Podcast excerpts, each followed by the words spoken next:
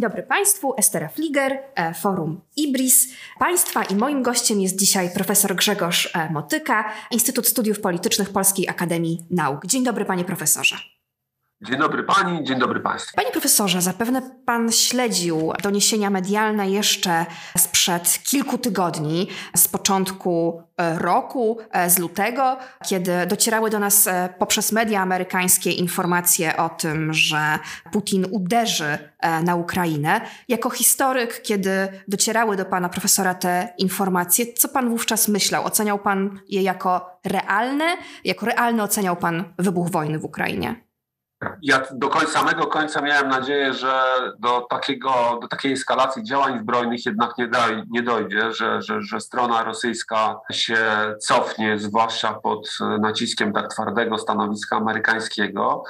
Natomiast, natomiast nie jestem zaskoczony tym, jak ta wojna przebiega w tym sensie, że rosyjskie uderzenie nie skoncentrowało się na Donbasie, tylko na Kijowie, bo to rzeczywiście mówiłem, że jeżeli się zdecydują na wojnę, co wydawało mi się, że tak jak wszystkim jednak mało prawdopodobne, bo, bo wojna niesie ze sobą przecież gigantyczne gigantyczne koszty, to wydawało mi się rzeczywiście dość racjonalne, że Rosjanie uderzą na Kijów, ponieważ nie będą chcieli e, wikłać się w taką wojnę pozycyjną e, w samych tych dwóch obwodach donieckim i ługańskim, gdzie ukraińska obrona E, jest bardzo no, taka dobrze przygotowana, e, składa się z wielu, z wielu linii umocnień od kilku lat przygotowywanych i e, sądziłem, że rosyjskim sztabowcom po prostu wyjdzie z mapy, że znacznie tańszym kosztem można dla, dla armii rosyjskiej można uderzyć w, w takie miękkie podbrzusze ukraińskie i przyznam, że się bardzo obawiałem, że, że, że po stronie ukraińskiej takiego planu w ogóle nie bierze się, nie bierze się pod uwagę. I to jest rzeczywiście ogromne zaskoczenie, że okazało się, że Ukraińcy nie wierząc, a przynajmniej zapowiadając, że nie wierzą w uderzenie Rosji na, na Ukrainę, jednocześnie znakomicie przygotowali się do obrony i do wszystkich możliwych e, scenariuszy. Więc pod tym względem dowódca obrony ukraińskiej, e, generał Załużny e, i, i oczywiście sam prezydent Zełenski przejdą do historii jako jako tacy no, wybitni przywódcy. To cokolwiek się zdarzy później, o tym już dzisiaj możemy powiedzieć. I zanim przejdziemy do rozmowy o determinacji Ukraińców w obronie ich e, kraju, porozmawiajmy sobie o przyczynach tej wojny. Jakie miejsce w planach Rosji zawsze zajmowała Ukraina na przestrzeni lat, na przestrzeni dziejów? Ja może zacznę od tego, w jakie miejsce Ukraina zajęła mniej więcej w roku 2009-2010, tuż po wojnie w Gruzji. Wtedy w rosyjskich mass mediach pojawiły się, pojawiły się artykuły, które zawsze są taką próbą przygotowania opinii publicznej na pewien rozwój wydarzeń, które y, sugerowały, żeby machnąć ręką na Ukrainę, bo ona została już y, w cudzysłowie zepsuta y, przez, przez nacjonalistów i należy po prostu Ukraińcom zabrać Krym. Wszystko to, co, wszystkie te tereny na południu i, i wschodzie, które będą chciały odejść do Rosji, a resztę zostawić jako takie państwo E, kadłubowe, żeby po prostu żyło własnym, e, własnym życiem. Z tego planu zrezygnowano, kiedy Janukowicz wygrał e, wybory.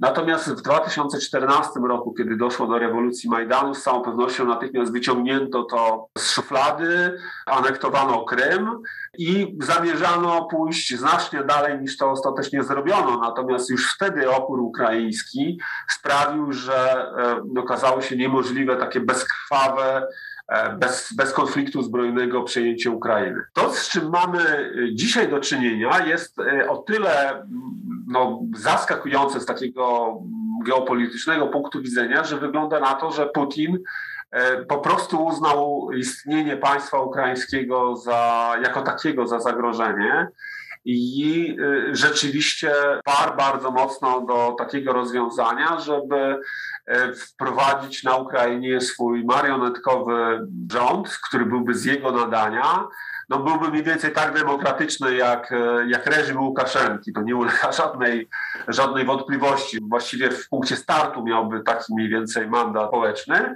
Natomiast Putin wydaje się rzeczywiście najprawdopodobniej uznał, że, że taki scenariusz jest nie tylko możliwy, nie tylko realny, ale wręcz z punktu widzenia imperialnych interesów Rosji konieczny. Podzielam opinię Timothy Snydera, niedawno wyrażoną e, w wywiadzie, że jeżeli brać poważnie wynurzenia Putina o tym, że narodu ukraińskiego nie ma, no to wtedy można by było się wręcz zastanawiać na takim genocydalnym aspekcie tego putinowskiego planu. Genocydalnym, czyli ludobójczym. Wywołany przez pana profesora Timothy Snydera, więc autor książki m.in. Mm, Skrwawione ziemie, które doty- ta książka dotyczy również, e, również Ukrainy.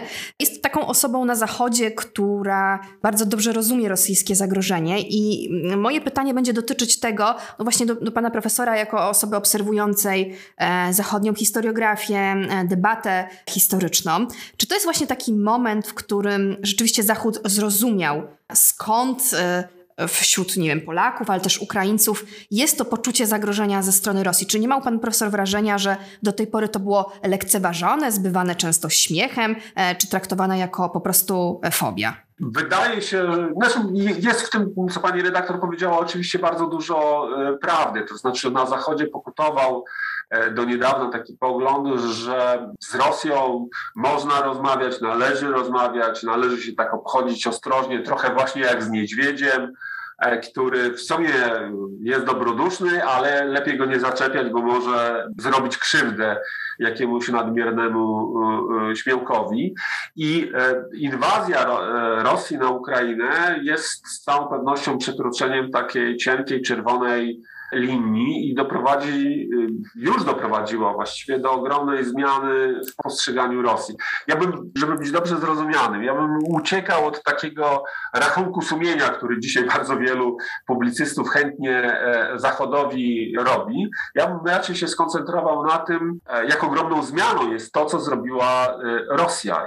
I w gruncie rzeczy rzeczywiście w pewnym sensie kompletnie niezrozumiało. To znaczy Rosja po raz pierwszy od II wojny światowej w Europie Europie doszło do napadu jednego państwa na drugie państwo, na drugie państwo, które w dodatku jest, e, jest no, bardzo bliskie kulturowo, gdzie, gdzie jest no, ludność jednego i drugiego kraju była do niedawna do siebie powiedzieć, że nastawiona e, życzliwie, to, to, to niewiele powiedzieć. Przecież to są po prostu bardzo często jedne rodziny, nie dalej jak dzisiaj czytałem wywiad jakiegoś kijowskiego lekarza, który mówił, że, że, że on ma w dowodzie zapisane Ukrainiec, a jego brat Rosjanin, bo po prostu gdzie indziej e, mieszkali. I z punktu widzenia XXI wieku to jest rzecz no, po prostu niesamowita, że w Europie dochodzi do inwazji jednego państwa na drugie i w dodatku stosuje się przy tym e, metody walki, które ewidentnie mają charakter zbrodni wojennych, ponieważ te bombardowania otwartych miast e, i uderzenia w szpitale, szkoły, piekarnie, e, wczoraj w szpital w położniczy. To są działania zbrodnicze, które przynoszą e, Rosji w sposób oczywisty mówiąc no, takim mocnym moralnym językiem hańbę, a w takim bardziej zimnym, politologicznym trudno zrozumieć ich sens, bo przynoszą po prostu ogromne szkody na, na, na prestiżu, na, na dobrym imieniu Rosji i przecież to wszystko zostanie. To wszystko będzie negatywnie procentować, e, procentować dla, dla, dla Rosji, dla państwa rosyjskiego, dla, dla Rosjan. I, i, w, I, w, tym sensie rzeczywiście decyzja Putina jest niezrozumiała. To znaczy, e, jedyne wytłumaczenie jest takie, że on faktycznie zakładał, że to będzie błyskawiczna kampania, w ciągu dwóch, trzech dni pokaże, jaka armia rosyjska jest sprawna i, i, i ta porażka w ciągu tych kilku pierwszych e, dni e, no, jest e, zapewne dla niego i dla wielu Rosjan no, ogromnym szokiem, ale też no, kompromitującym straszliwie Rosję na arenie międzynarodowej. To, to, to, to, to bez dwóch zdań. Pół żartem, pół serio mogę powiedzieć, że mm, przez całe lata propaganda putinowska przedstawiała Zełenskiego jako nie prezydenta, tylko komika. Natomiast Zełenski w ciągu tych kilku dni bohaterskiego oporu Putina sprowadził do poziomu, do poziomu tak naprawdę Łukaszenki i w gruncie rzeczy jako takiej postaci wręcz um, na arenie międzynarodowej coraz bardziej, coraz mniej poważnej. I, I, myślę, że Rosjanie będą to dostrzegali, nawet jeżeli będą e, oficjalnie mówili inaczej. Obserwując e, przebieg e, wojny, bo powiedział, zwrócił pan profesor uwagę na to, że, że po raz pierwszy od II wojny światowej obserwujemy obserwujemy tego rodzaju e, agresję, e, to czy widzi pan profesor pewne podobieństwa w sposobie myślenia powiedzmy wierchuszki kremlowskiej o właśnie prowadzeniu działań wojennych, o podboju, o agresji z tym sposobem myślenia, które prezentował na przykład Józef Stalin. Czy, czy widzi pan profesor pewne podobieństwa, analogie? Czy to będzie zbyt daleko idące? Bo tak trochę trąci ta wojna takim bardzo anachronicznym sposobem myślenia. Ja myślę, że to jest, że to jest wszystko jest bardzo wymieszane. To znaczy była z całą pewnością próba e, przeprowadzenia takiej nowoczesnej operacji wojskowej, gdzie z jednej strony uderzają wojska powietrzno-desantowe, z drugiej strony rozpoczyna się dywersja świetnie przygotowanych, jak się domyślam, komandosów wręcz e, w samym centrum Kijowa, a jednocześnie, a, a jednocześnie nadchodzą oddziały pancerne.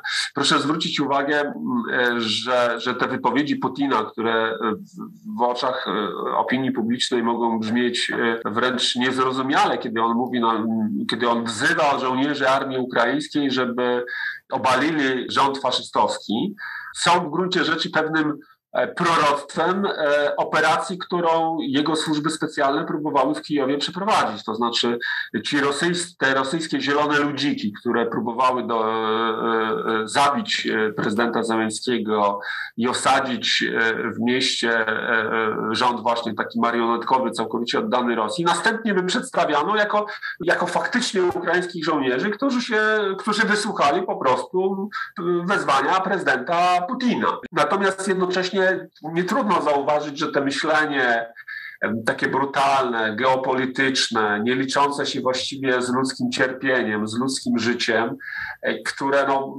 charakteryzowało armię czasów stalinowskich i później armię komunistycznego Związku Radzieckiego, no jest bardzo silnie w dalszym ciągu obecne. I to widać no, w tych takich wypowiedziach, gdzie się po prostu zaprzecza e, zaprzecza faktom, przedstawia je właściwie no, w sposób o 180 stopni odmienny. No, chociażby ta dzisiejsza wypowiedź e, ministra Ławrowa, że, że, że, że te ofiary cywilne są spowodowane tym, że, e, że Ukraińcy e, zasłaniają się ludnością cywilną, no jest w, w, tym sensie porażająca swoim takim cynizmem, bo w gruncie rzeczy ono oznacza tyle, że ukraińscy cywile by nie cierpieli, gdyby ukraińska armia się poddała, złożyła broń. To, no to jest aż można powiedzieć zapierające wdech w piersiach, e, aż zapierający dech w piersiach cynizm i szantaż, szantaż moralny.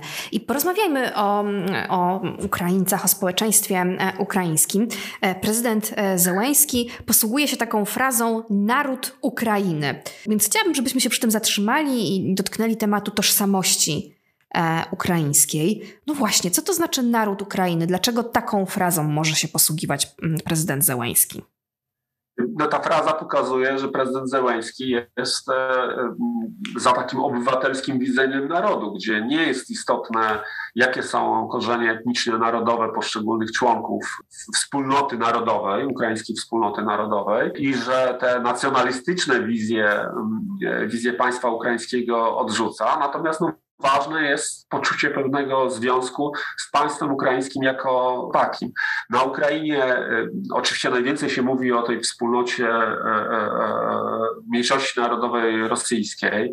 Bardzo często się podkreśla, że bardzo wielu Ukraińców jest rosyjskojęzycznych i posługuje się językiem ukraińskim, przepraszam, rosyjskim.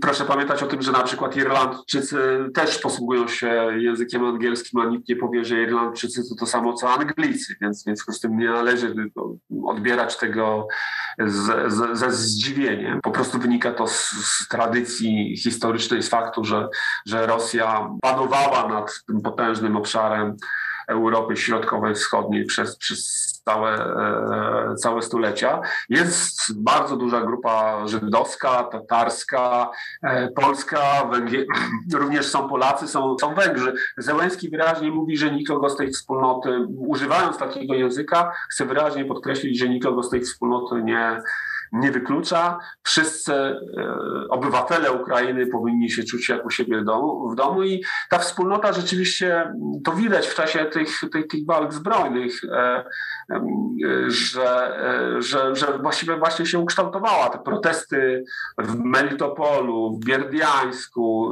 mówię teraz o protestach pokojowych przeciwko okupacji, są w gruncie rzeczy nie mniej przejmujące niż sukcesy, sukcesy armii ukraińskiej. Pokazują, że, że ludzie czują się związani e, z Ukrainą i po prostu nie wyobrażają sobie już innego państwa i z całą pewnością nie chcą po prostu, żeby, żeby jakiś sąsiad pukał im w ściany, jak oni mają się urządzać e, u siebie w domu.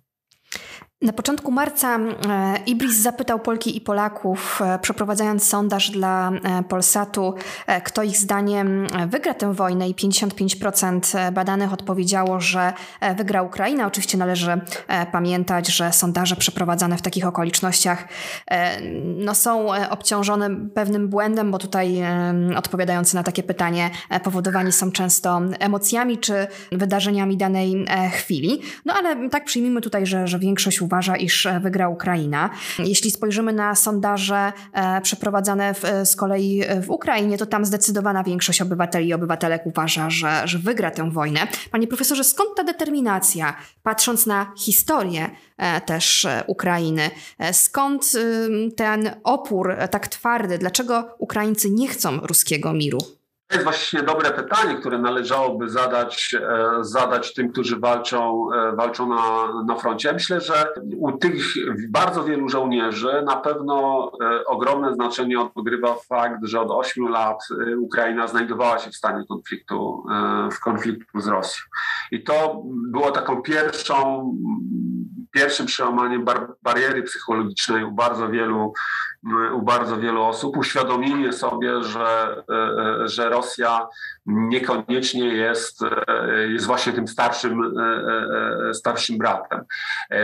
Dzisiaj Ukraińcy, wydaje mi się, że właśnie każdy ten nalot sprawia, że oni coraz bardziej czują się czują się Ukraińcami. Dla nich to jest, jeżeli się posłucha nawet tych krótkich wypowiedzi gdzieś przed kamerami udzielanych, to widać, że dla nich jest po prostu szok, że, że mogło do, do czegoś takiego dojść, do, że do samego końca ci zwykli ludzie nie spodziewali się, że było, nie było bratni naród, e, e, bardzo bliski kulturowo, językowo, e, będzie prowadził naloty na otwarte miasta. I po tych dwóch tygodniach myślę, że mamy do czynienia z takimi dwoma bardzo istotnymi czynnikami, bardzo ważnymi dla żołnierzy. To znaczy, oni rzeczywiście bronią własnych domów w tej chwili. Oni rzeczywiście bronią własnych domów, własnego stylu życia, czyli takiego próby e, dorobienia się ciężką pracą na własny użytek, ale na własnych zasadach, które sami urządzili. Bronią tego, żeby mogli wybierać swobodnie władzę państwową, żeby to był demokratyczny wybór. E, a więc w tym sensie te opowieści mówiące o tym, że Ukraina broni wartości europejskich są jak najbardziej y, y, na miejscu, jak najbardziej, jak najbardziej trafione. I na pewno sukcesy z pierwszych dni e, operacji sprawiły, że Ukraińcy poczuli, że, e, że mogą wygrać że mimo, że to jest walka Dawida z Goliatem, e, to ten Goliat, no, nawet jeżeli odniesie sukces w tej wojnie, bo, bo, bo to koniec końców trudno sobie dzisiaj wyobrazić, żeby to nie było zwycięstwo pyrrusowe. Rosja ponosi ogromne straty i, i, i nie mówię tutaj o tych stratach na polu walki, chociaż o nich też, ale ogromne straty no, prestiżowe, finansowe, gospodarcze, one będą z miesiąca na miesiąc narastały.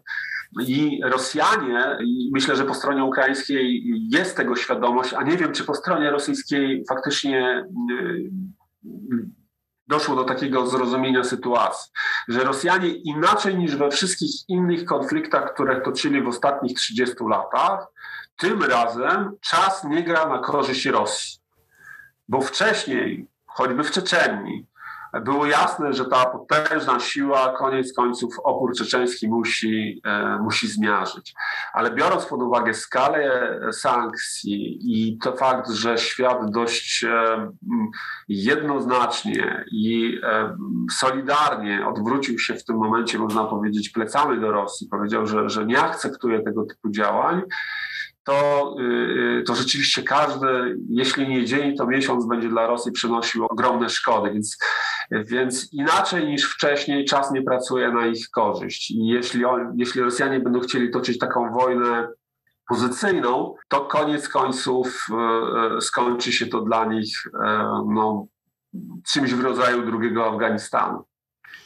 O tym e, mówił e, jakiś czas temu były ambasador Stanów Zjednoczonych w Moskwie, e, Michael McFall. On właśnie użył takiego e, porównania, że e, Ukraina będzie dla Putina e, Afganistanem. I porozmawiajmy też chwilę właśnie o tym zderzeniu Putin-Zełęński.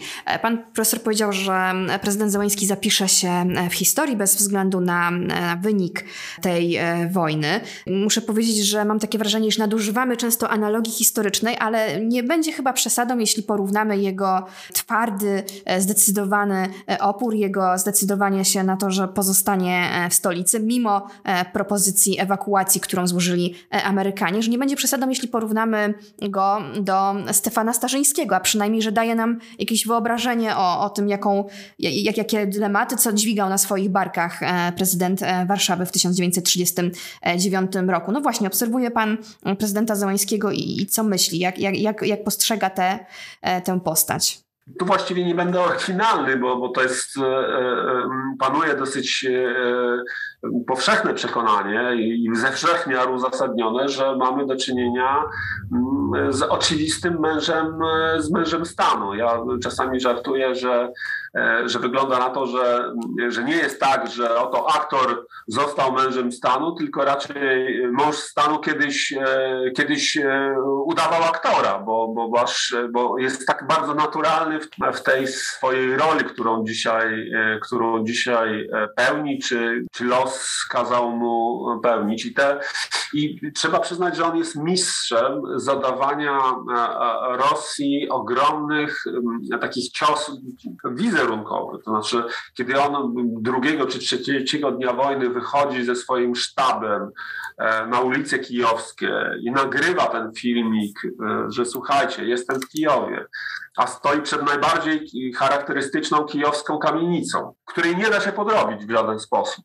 Nie ma takiej drugiej po prostu, e, na pewno na Ukrainie, a sądzę, że na świecie. W związku z tym Wszyscy wiedzą, że Załęski rzeczywiście jest w Kijowie. Rzeczywiście wyszedł na pustą ulicę Kijowa o świcie, żeby nagrać film i zwrócić się do do swoich, do swoich współobywateli no, z, z wezwaniem do walki i z opisaniem sytuacji na froncie. No to są sceny po prostu rzeczywiście przejmujące, wzruszające nie wątpię, że, że, że, że, że dla Ukraińców wszystkich e, chyba w tej chwili Zełenski jest, jest, jest, jest e, no, absolutnym rzeczywiście bohaterem. I, proszę zwrócić uwagę, że te osoby, które kiedyś niedawno mówiły o Afganistanie, dzisiaj mówią o Afganistanie, niekoniecznie mówią to samo, bo Amerykanie mówiąc o Afganistanie, i wydaje mi się, tak przynajmniej odbierałem ich wypowiedzi, mieli, nie, nie mieli takich wielkich nadziei, że armia ukraińska zatrzyma rosyjską.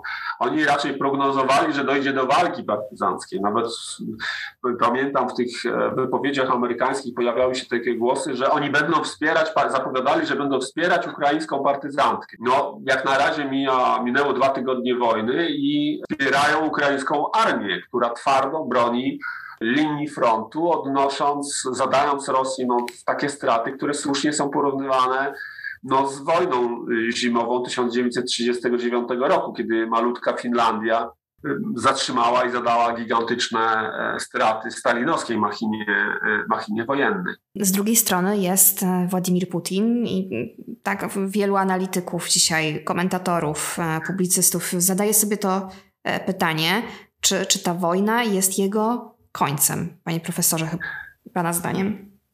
Nie wiem, czy jest jego końcem. Na, na, pewno widać, że prezydent Zełenski jest człowiekiem nowoczesnym, rozumiejącym taki, e, rozumiejącym chociażby nowoczesne technologie medialne. Tu chociażby ten żart z, z przesuniętym mikrofonem, gdzie było widać e, na, na scenie, kiedy Putin spotkał się ze stewardesami, że został doklejony do tych stewardes, żeby nie było widać, że jest e, posadzony gdzieś, gdzieś daleko, a, a wykorzystuje natychmiast to, żeby pokazać, że, że spotyka się rzeczywiście z ludźmi, przekręcając e, bez żadnego komentarza, e, bez żadnego komentarza mikrofon. I na tym, w tym zderzeniu Zełenski-Putin widać, że Zełenski jest człowiekiem XXI wieku, a Putin wyrasta na taką anachroniczną postać. Natomiast e, wszystko zależy, bo dlaczego mówię, że to nie musi oznaczać końca Putina? E, Putin może pozostać przy władzy, nawet w długiej perspektywie, tyle tylko, że dla Rosji będzie się stawał z każdym miesiącem, z każdym rokiem coraz większym obciążeniem. I a, dla Rosji, po prostu dla Rosji, najlepiej by było, e, żeby Putin dzisiaj, jeśli nie dzisiaj, to za chwilę przestał być przywódcą. Bardzo bym się zdziwił, gdyby on kandydował e, w przyszłych wyborach. Myślę, że w taki w cudzysłowie aksamitny sposób elity rosyjskie będą chciały się go pozbyć. Natomiast jeżeli będzie kandydował, no to będzie rzeczywiście coraz bardziej takim anachronicznym satrapą ala, ala, ala Łukaszenko i będzie prowadził Rosję no, w sposób oczywisty w, w coraz większy zastój i, i wręcz chyba trochę śmieszność międzynarodową. Krótki czas przed e, wybuchem e, wojny e, premierem miał film Monachium, który jest ekranizacją bestsellera Roberta Harrisa. I mm, moim zdaniem jest to wybitnie nieudolna E, próba rehabilitacji polityki i pismentu, nieudolna na kilku poziomach, zarówno filmowym, jak i, jak i historycznym. No i właśnie to zły czas dla, dla filmu, który miał być taką próbą właśnie rehabilitacji i pismentu. E, no ale patrząc na reakcję Zachodu, panie profesorze, to jakie pan ocenia? A po drugie, oczywiście nie jesteśmy w stanie odpowiedzieć sobie na pytanie, ile ta wojna jeszcze potrwa ale czy przewiduje pan profesor, że Zachód wytrwa w tej twardej e, postawie wobec e, Rosji i Putina, czy może kiedyś jednak zwyciężą interesy? Jeśli miałbym dzisiaj, dzisiaj prognozować, to moim zdaniem E, każdy dzień wojny będzie powodował, że, e, że Zachód wytrwa, bo każdy zbombardowany tal, każda szkoła, piekarnia będzie utrudniał e, po prostu jakikolwiek manewr dyplomatyczny na tym polu. I pewne decyzje już przecież zostały podjęte dotyczące chociażby ograniczenia eksportu ropy naftowej, gazu czy węgla rzecz wydawałaby się jeszcze parę, parę tygodni temu, 23 lutego dokładnie możemy wskazać, zupełnie nie do pomyślenia, żeby, żeby państwa zachodnie e, wprost mówiły, że embargo również będzie dotyczyło e, tych e, produktów po prostu. To ciekawe, to kiedyś będą pewnie historycy analizowali te wypowiedzi Putina dotyczące monarchium i będą się zastanawiali, jaki, jaki Putin, jaką Putin miał wizję w ogóle monarchium i tego pokoju, bo to, że on tęsknił za tym, żeby wielkie mocarstwa potraktowały go no właśnie tak jak Roosevelt i Churchill traktowali Stalina, to wydaje mi się jest bardzo, e, bardzo widoczne. Uznał, że żeby osiągnąć taką pozycję musi wywołać wojnę, tyle tylko, że osiągnął efekt e, odwrotny od zamierzonego. A z drugiej strony pojawiają się też komentarze, już kończąc naszą rozmowę, że Zachód robi za mało. Widzimy te komentarze chociażby e, w tle dyskusji o przekazaniu Ukrainie migów. Ja myślę, że e, e, Bogiem a prawdą Zachód robi więcej niż wszystkim się wydawało, że e, zrobi. Natomiast dobrze, że są takie głosy, które mówią, że Zachód robi za mało, bo należy robić wszystko, co tylko możliwe, żeby, żeby ci, którzy walczą w obronie własnej wolności, mam na myśli oczywiście Ukraińców, żeby wygrali. I tego typu głosy ułatwiają wsparcie dla, dla Ukrainy. Bardzo dziękuję Państwa i moim gościem był profesor Grzegorz Motyka, dyrektor Instytutu Studiów Politycznych Polskiej Akademii Nauk. Bardzo dziękuję za rozmowę. Dziękuję bardzo. Do widzenia. Dziękuję pięknie.